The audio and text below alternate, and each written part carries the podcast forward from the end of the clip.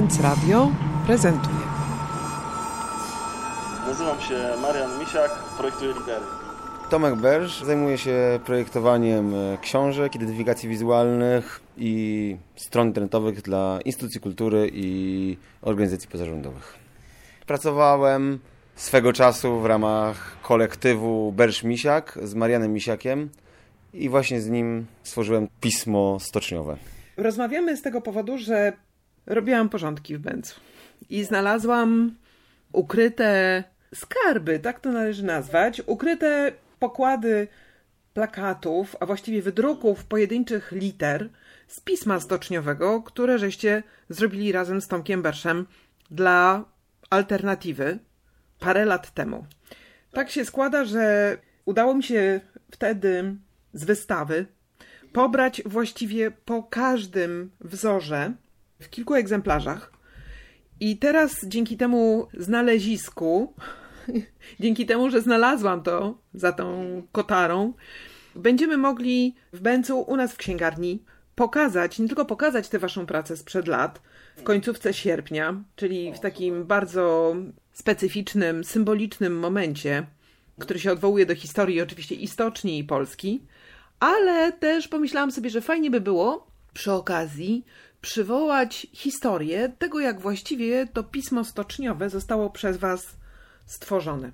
Alfabet e, w takiej formie, jak my go wymyśliliśmy, jest naszą interpretacją, próbą własnego opracowania liter, które już istniały w Stoczni Gdańskiej. Znaleźliśmy je szukając inspiracji do tak naprawdę do festiwalu Alternatywa, który był organizowany przez Instytut Sztuki Wyspa. I w dużym stopniu identyfikacja tego festiwalu oparła się na tym e, liternictwie. Trudno powiedzieć, czy jest ono naszym projektem. W pewnym stopniu tak. E, na pewno jest przetworzeniem tego, co znaleźliśmy na miejscu.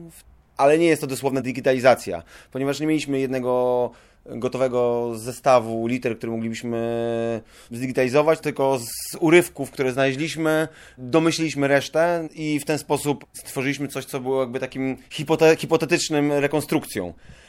Problem, albo być może szansa, która przed nami stała, jest też taka, że materiały, na których opieraliśmy się, też nie były spójne, więc zakładamy, że nie było to gotowe pismo według wzornika, które powstawało w czasie funkcjonowania stoczni, tylko raczej seria różnych mniej lub bardziej spokrewnionych projektów, które tworzyły jeden styl wizualny, naszym zadaniem było zebrać je do kupy i zrobić coś, co będzie spójne będzie mogło funkcjonować jako jeden krój pisma, w którym jesteśmy w stanie napisać wszelkie rzeczy. Rozumiem, że to były takie litery, które po prostu pojawiały się na terenie stoczni. To są po prostu litery malowane ręcznie lub od szablonu, oznaczające, funkcjonujące jako system informacji wizualnej, podpisy budynków, e, hala 80B, droga pożarowa, strefa działania dźwigu itd., tak itd. Tak Tym liternictwem lub zbliżonym, lub tą rodziną, nieostrą rodziną liter były opisane wszystkie informacje na terenie Stoczni Gdańskiej. My zrobiliśmy spacer, poszukiwania tych liter na terenie. To, co znaleźliśmy, wzięliśmy za dobrą monetę i na tej podstawie rekonstruowaliśmy resztę. Nie możemy powiedzieć, że jest to super dogłębny research, żeby znaleźć wzorniki, kompletne projekty itd., tak itd. Tak jest to bardziej coś w rodzaju jak taka praca archeologa, który na podstawie rozbitej skorupy odtwarza kształt e, dzbanu albo coś takiego. No tak, tym bardziej, że przecież Stocznia Gdańska została całkowicie zniszczona i tak naprawdę te resztki, które tam nadal funkcjonują, nie, nie są w stanie podać pełnej informacji, na przykład w tej archeologii typograficznej. Którą tak, zresztą od czasu, kiedy my robiliśmy te nasze poszukiwania, degradacja, a być może przekształcenie tego terenu dalej postępuje i wielu tych miejsc, zarówno budynków, jak i napisów na tych budynkach nie ma już, więc e, w pewnym stopniu zachowaliśmy dla potomnych coś, co w naturalny sposób znikało i rozpływało się. Ale z drugiej strony, właśnie tak jak e, śmieliśmy się z Marianem, stworzyliśmy coś, co, co jest troszkę podszywa się, troszkę jest takim symulakrum. E, nie do końca zachowaliśmy się z szacunkiem dla tego materiału, tylko potraktowaliśmy go jako punkt wyjścia do naszych dalszych, dalszej pracy, która gdzieś tam stylistycznie jest, oddaje ducha, a nie materię. Jak ona się nazywa? E, My nazywamy to liternictwo pismo stoczniowe. Chociaż to być może już e, po fakcie, ale zależało nam na takim właśnie nazwie, która będzie tak odwoływała się do takiego narzędziowego, czyli ręcznego sposobu wykonywania, a nie komputerowego, więc nie jest to font stoczniowy, nie jest to krój, tylko pismo właśnie. A wykorzystaliśmy je tak naprawdę prawie wyłącznie do identyfikacji tego festiwalu Alternativa. Stało się to w sumie tożsame z identyfikacją tego festiwalu. Tak naprawdę sam projekt powstał rok wcześniej niż pierwsza edycja festiwalu. Przy okazji książki, takiej monografii artysty Grzegorza Klamana, którą wyda wydawał też Instytut Wyspa. I na tamtym etapie już e, stworzyliśmy to liternictwo, ale tam ono się pojawiło tylko w takiej części zinowej, jako taki troszkę migawka, zajawka, można powiedzieć, tego, co potem chcieliśmy z tym zrobić i rzeczywiście w pełni wykorzystaliśmy to w, w oprawach wizualnych kolejnych edycji festiwalu. To znaczy w plakatach, w billboardach i tak dalej, ale też w książkach. Jest to pismo tytułowe czy displayowe, którym można krótki tekst, jakiś cytat napisać, a nie absolutnie nie cały tekst, ciągły. Złożony jest tylko z wielkich liter, cyfr, znaków diakrytycznych, więc pod tym względem absolutnie nie jest uniwersalny, ale bardzo wyraziste jest w swoim wyrazie. Tutaj, jak mówiłeś przed chwilą o tym, że znalazłaś to w piwnicy i że chcesz to pokazać w, w ramach jakiejś wystawy, Oczywiście to jest jakby bardzo fajne i to jest jakby no, miło, że coś takiego ma miejsce, ale tutaj mam tak jakby dwa aspekty, które wydają mi się ciekawe, o których e, mógłbym e, coś dodać. Pierwszy aspekt dotyczy tego, że e, my z Tomkiem później zrobiliśmy, właśnie tak opowiedziałaś, plakaty, które były później na jednej z wystaw tej alternatywy rozstawione jako eksponat i można było je sobie pobierać. Zresztą rozumiem, że sama osobiście je pobrałaś. Tak? No właśnie w ten sposób stałam się posiadaczką tego rozumiem. zbioru. Natomiast wydaje mi się, że jakby dosyć ciekawe jest to, że de facto z tego się trochę robi taki obiekt galeryjny, skoro wiesz, jakby było to na wystawie i teraz, teraz znowu chcesz to zrobić na wystawie, natomiast naszym celem było właśnie de facto jakby odwrócenie trochę tego procesu, czyli e, my właśnie chcieliśmy rozdać te plakaty tam po to, żeby de facto, nie wiem, tak idealistycznie myśleliśmy, że pozbierają je jacyś aktywiści bądź ludzie, którzy mają coś do powiedzenia w przestrzeni publicznej i że będą plakatować tymi literami coś po prostu już jakby poza tą e, przestrzenią tej wystawy. De facto, z tego co wiem, gdzieś tam ktoś tego używał, nawet gdzieś tam mam jakieś zdjęcia jakichś osób, które rzeczywiście jakby w ten taki nasz zamierzony sposób z tego skorzystały i to jest fajne. E, wiem też, że gdzieś tam ludzie sobie to wieszali w domu i tak dalej.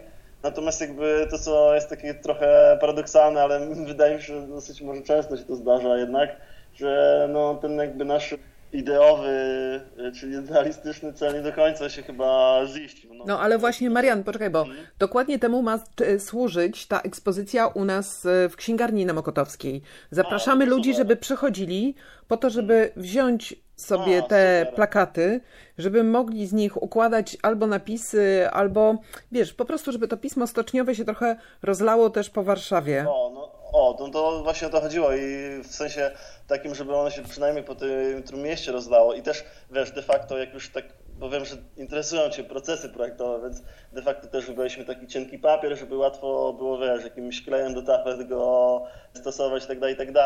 Super by było, jeżeli coś takiego by się ziściło, no to ziściłby się nasz wielki sen. W Twojej takiej no, praktyce typograficznej, czy ten szczególny rodzaj pracy nad y, literą czy krojem, czy on pod jakimś względem był dla Ciebie odkrywczy, czy coś przy okazji pracy nad tym pismem stoczniowym dla ciebie już mhm. jako rzemieślnika, kogoś, kto zajmuje się tym tworzeniem krojów pism. Mhm. Czy tam coś dla ciebie było ciekawego? Wiesz, my nawet z Tomkiem gdzieś, chyba na tych, na tych plakatach to jest napisane, my w pewnym sensie nie chcieliśmy się podpisywać do końca pod tym projektem, w związku z tym, że jakby takim prawdziwym, prawdziwym autorem tego pisma, czy autorami tego pisma są po prostu ci robotnicy stoczni, prawda? Więc pamiętam, że nawet podpisywaliśmy to w ten sposób, dodając tam, albo uwzględniając tych y, robotników, że jakby nie braliśmy jakby całego autorstwa tego, tego kroju, więc na pewno tak.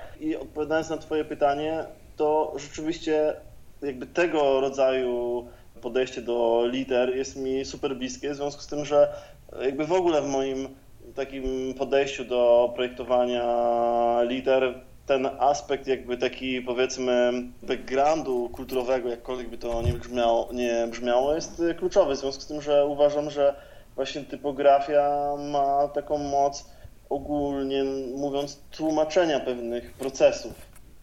Tak jakby bardzo ogólnie to, to mhm. ujmując. I wierzę właśnie w taką typografię i staram się właśnie też e, albo w ten sposób projektować, albo w ten sposób jakby opowiadać o typografii, w związku z tym, że uważam, że ma ona taką moc właśnie wyjaśniającą. De facto, tak jak właśnie jak chcesz ty użyć tych liter, no to wydaje mi się, że to jest jakby scenariusz idealny, w związku z tym, że właśnie litery mają też moc opowiadania o historii, przeszłości, rozwijania jakiejś dyskusji itd., tak itd. I ja w to wierzę, jest to dosyć trudne, ale reasumując, tak, wierzę w to, że litery mają olbrzymią moc wyjaśniania, opowiadania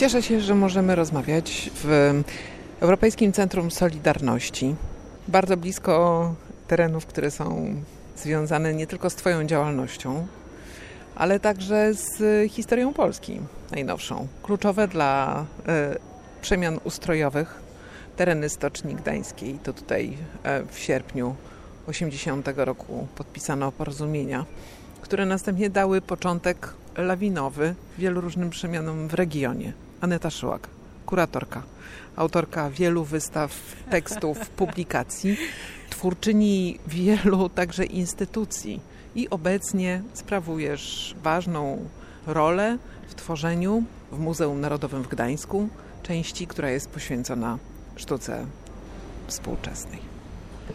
Dzień dobry. Dobra, dzień dobry. Muzeum nazywa się Nomus, czyli Nowe Muzeum Sztuki i rzeczywiście swój dom uzyska w przyszłym roku na terenach postoczniowych. Przez lata tutaj funkcjonował Instytut Sztuki Wyspa, w którym powstał festiwal Alternatywa. Ten festiwal przemienił się następnie w instytucję, którą powołałaś, Fundację tak. Alternatywa. Mówię o tym z tego powodu, że pretekst do naszego spotkania daje pismo stoczniowe czyli coś, co wypływa z działania wszystkich tych instytucji wcześniejszych, w których pracowałaś, a które mieściły się tutaj ich praca dotyczyła poniekąd przestrzeni stoczniowych. Rozmawiałam już z Tomkiem Werszem, rozmawiałam z Marianem Misiakiem o tym, w jaki sposób oni pracowali nad przywróceniem tej litery, tego stylu pisma, właśnie dla jednej z inicjatyw, którą ty powołałaś do życia.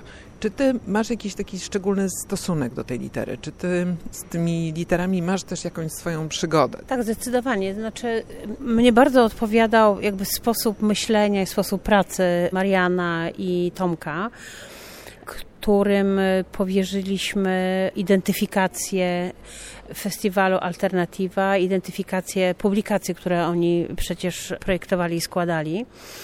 Szalenie mi odpowiadało to, że oni wychodzą w swoim myśleniu od tego, co zastanę w tym miejscu i to było bardzo bliskie moim ideom kuratorskim, których taka wernakularność, zakotwiczenie w miejscu była niezmiernie ważna. Znaczy, bo ja zawsze starałam się akcentować w swoich projektach, tutaj zwłaszcza od 2004 roku, czyli od wystawy BHP i powstania tym samym Instytutu Sztuki Wyspa, żeby to zakorzenienie w lokalnym kontekście było czymś wiodącym, e, a jednocześnie, żeby nie było tym, czego na przykład Tomek z Marianem się obawiali, bo oni mają dość, dość krytyczny stosunek do wernakularnego liternictwa, bo widzą w tym też taki znak symbolicznego przejęcia, zawłaszczenia tego, co zastanę.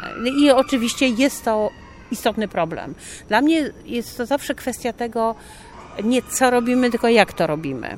Dlatego ja nie miałam tej obawy, ponieważ trudno powiedzieć, żeby to, co żeśmy tutaj robili, było istotną forpocztą tej zmiany. Sprawy tutaj już były zadecydowane i właściwie po naszej stronie, czyli ludzi, którzy posiadali pewien rodzaj kompetencji wizualnej, było taka praca z tym, co zastane, wernakularne, e, narracyjne, który tą specyfikę uszanuje, ale jednocześnie nie robi tego z poziomu nostalgii. I to jest taki obszar sporu też czasem mojego z osobami, które czasami piszą właśnie o terenach stoczni, czy o stoczni samej i projektach artystycznych i używają tej kategorii nostalgii. To się powszechnie powtarza w różnego rodzaju refleksji nad sztuką na terenach poprzemysłowych, która w jakiś sposób próbuje wchodzić w dialog z tym kontekstem.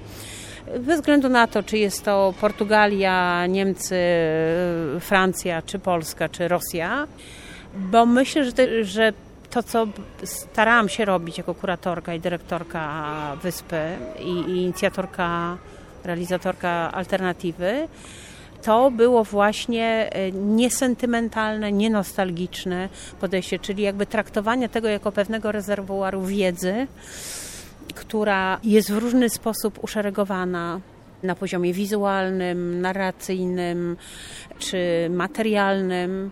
Więc przede wszystkim chodzi o to, żeby zrozumieć. Czy możesz opisać pokrótce, naprawdę w kilku zdaniach, coś bardzo trudnego, czyli ten stan stoczni, w który weszliście, i ten, do którego doprowadziły nas te wszystkie lata rozmaitych decyzji, przemian, to, że stocznia zniknęła, zniknęła fizycznie, została tylko w kilku zaledwie takich symbolicznych dla siebie materialnych zdarzeniach, a pojawiają się tutaj budynki mieszkalne, pojawiają się tutaj zupełnie nowe pomysły na to, w jaki sposób ten teren ma żyć. No tak, ten moment, w którym myśmy zaczęli tutaj pracować, że jako Fundacja Wespa Progress, czyli to był ten projekt modelarni, w którym ja byłam zdecydowanie mniej zaangażowana, ponieważ jakby moim dążenie było powołanie takiej quasi instytucji, jaką stał się Instytut Sztuki Wyspa, co się zmaterializowało dopiero w 2004 roku. To jest okres, kiedy ja dużo jeździłam między Polską a Nowym Jorkiem. Ale moje pierwsze spotkanie ze stocznią to było robienie pierwszej wersji wystawy Drogi do Wolności rok 2000, kiedy stocznia jeszcze działała, miała jeszcze ogromną siłę polityczną. I jakby przez te wszystkie lata tutaj, e, których już jest prawie 20, to jest okres, kiedy można powiedzieć, obserwować można było takie kurczenie się tego wpływu politycznego zarówno związków zawodowych, e, ale też jak wiemy one same przeżyły zarzucenie, więc e, jakby stały się czymś innym, czym były na początku. Poza tym zmieniał się profil e, produkcji stoczniowej, bo obserwowaliśmy zmiany własnościowe. Ręce prywatne polskie, potem znowu państwowe, potem znowu prywatne ukraińskie i tak dalej. Ta stocznia przechodząca z rąk do rąk, która właściwie stała się ofiarą, można powiedzieć, jakiegoś rodzaju spekulacji. Oczywiście ciągle za mało wiemy na ten temat ale jakby wszystkie te działania, które się odbywały, miały, robiły wrażenie czegoś, czego rzeczywistym napędem zmian nie jest ekonomia, tylko polityka.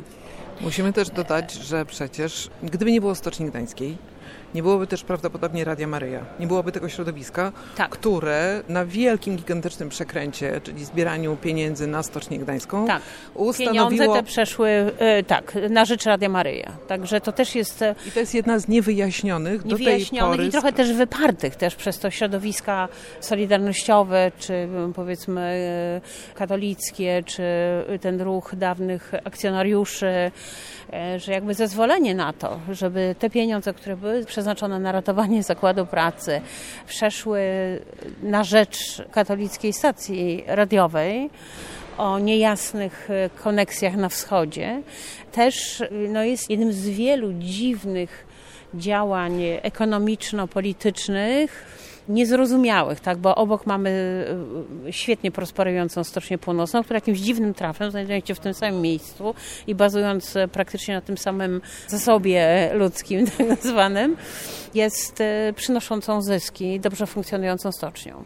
Więc przez te wszystkie lata w stoczni zdarzyło się Zaszło bardzo dużo procesów, które opowiadają ekonomiczną i społeczną historię Polski tak. ostatnich 30 powiedzmy lat.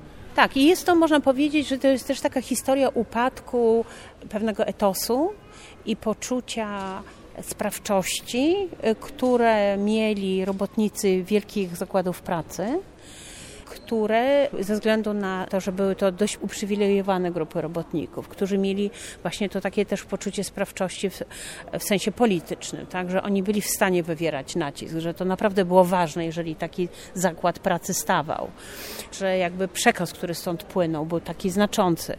I teraz nie tylko stocznia ma problemy własnościowe i ekonomiczne, ona nagle zaczyna generować bezrobocie, ogromna ilość ludzi traci pracę, ilość idąca w tysiące, co ma wpływ na ogromną ilość rodzin. Prawie każdy kiedyś w Gdańsku miał w rodzinie stoczniowca.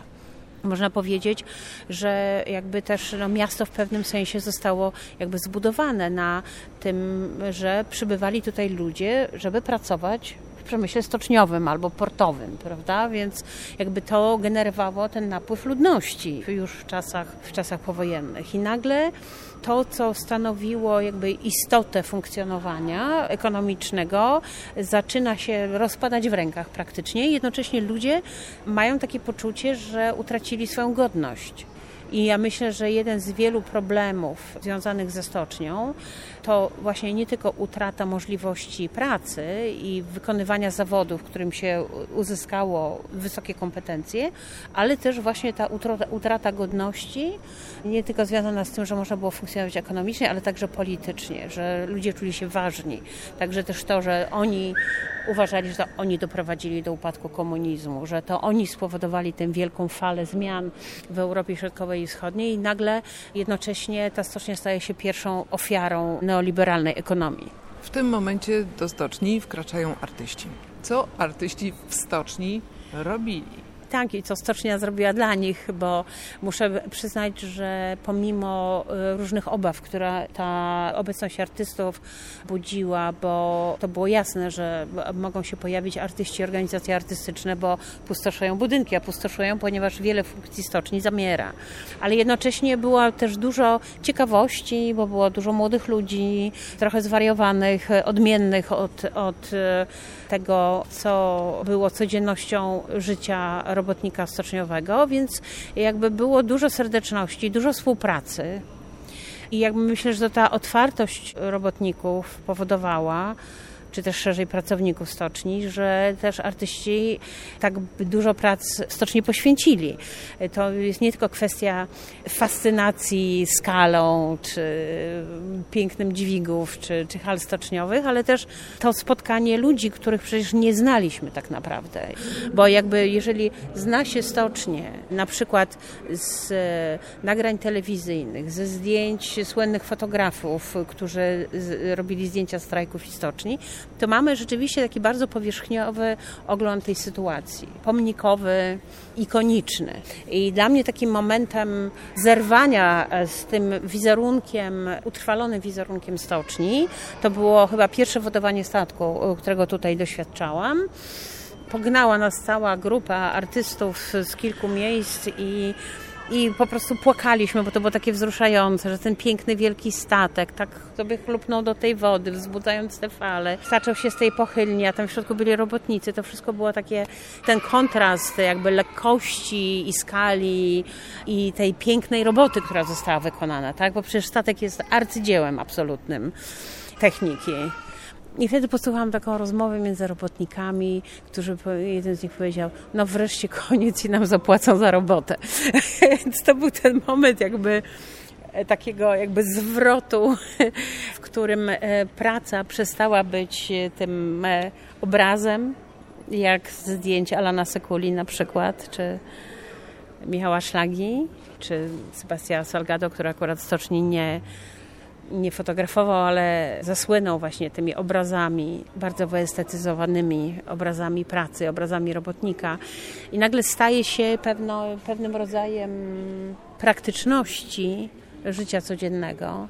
I, I, jakby to też bardzo wpłynęło na mnie. Czyli zaczęło mnie interesować nie to, że na przykład robię wystawy, tylko to, że e, możemy oddziaływać, że zaczęła mnie interesować jakby performatywność instytucji, ale w takim sensie spotkania na miejscu. Dlatego ważne jest to, że e, mamy tutaj sąsiadki, które wyprowadzają pieski i dlatego, że ja też mam pieska, więc e, mam powód do ich zaczepiania.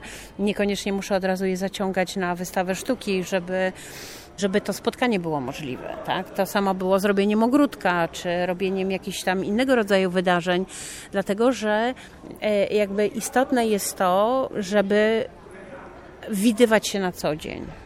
I to jest też ta różnica pomiędzy tym, że robisz muzeum, do którego przechodzi publiczność, a robieniem instytucji w miejscu, które ma swoich mieszkańców, ma swoje jakby przyporządkowanie społeczne.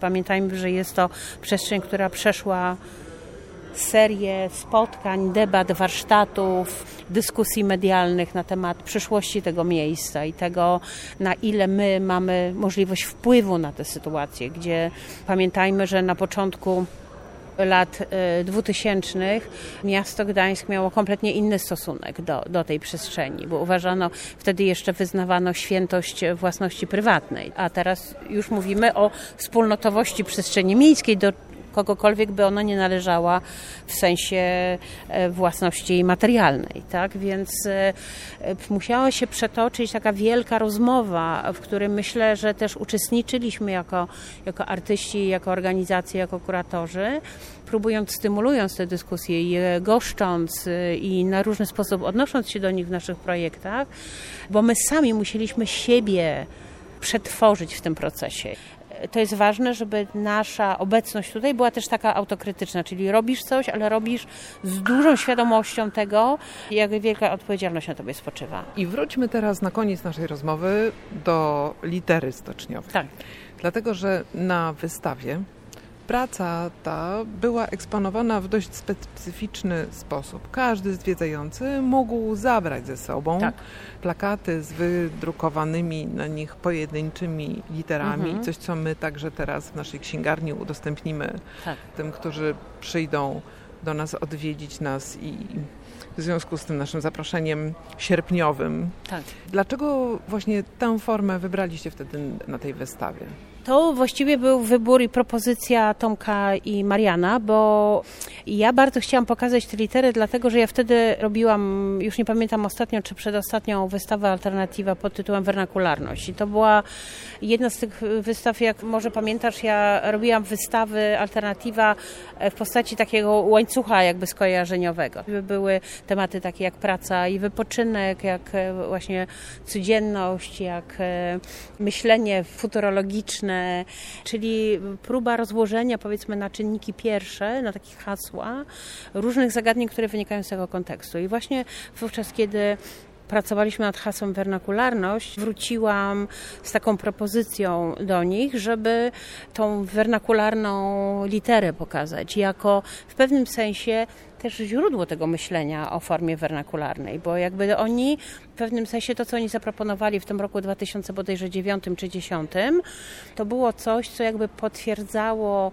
e, moje przeświadczenia związane na przykład z architekturą wernakularną. To przypominam obu Solidarności, te budki, które Grzegorz Klaman zaproponował do użytkowania, prawda, w ramach obozu Solidarność, czy też różnego rodzaju pojazdy wernakularne, które tutaj robili stoczniowcy, którzy mi nas podwozili, więc jakby dużo tutaj mieliśmy styczności z tymi rzeczami, które powstawały na miejscu, z lokalnych materiałów, z lokalnej potrzeby, tak? No jakby to można powiedzieć, to jest istota wernakularności. I teraz to, co oni zaproponowali na poziomie typografii. Jakby bardzo mocno potwierdzało te moje przeświadczenia, że to studiowanie formy powstającej lokalnie jest bardzo ważne a z drugiej strony pamiętajmy, że dało to, ta forma litery o tym wernakularnym pochodzeniu stworzyła całkowitą identyfikację festiwalu Alternatywa, który z tym kontekstem pracował.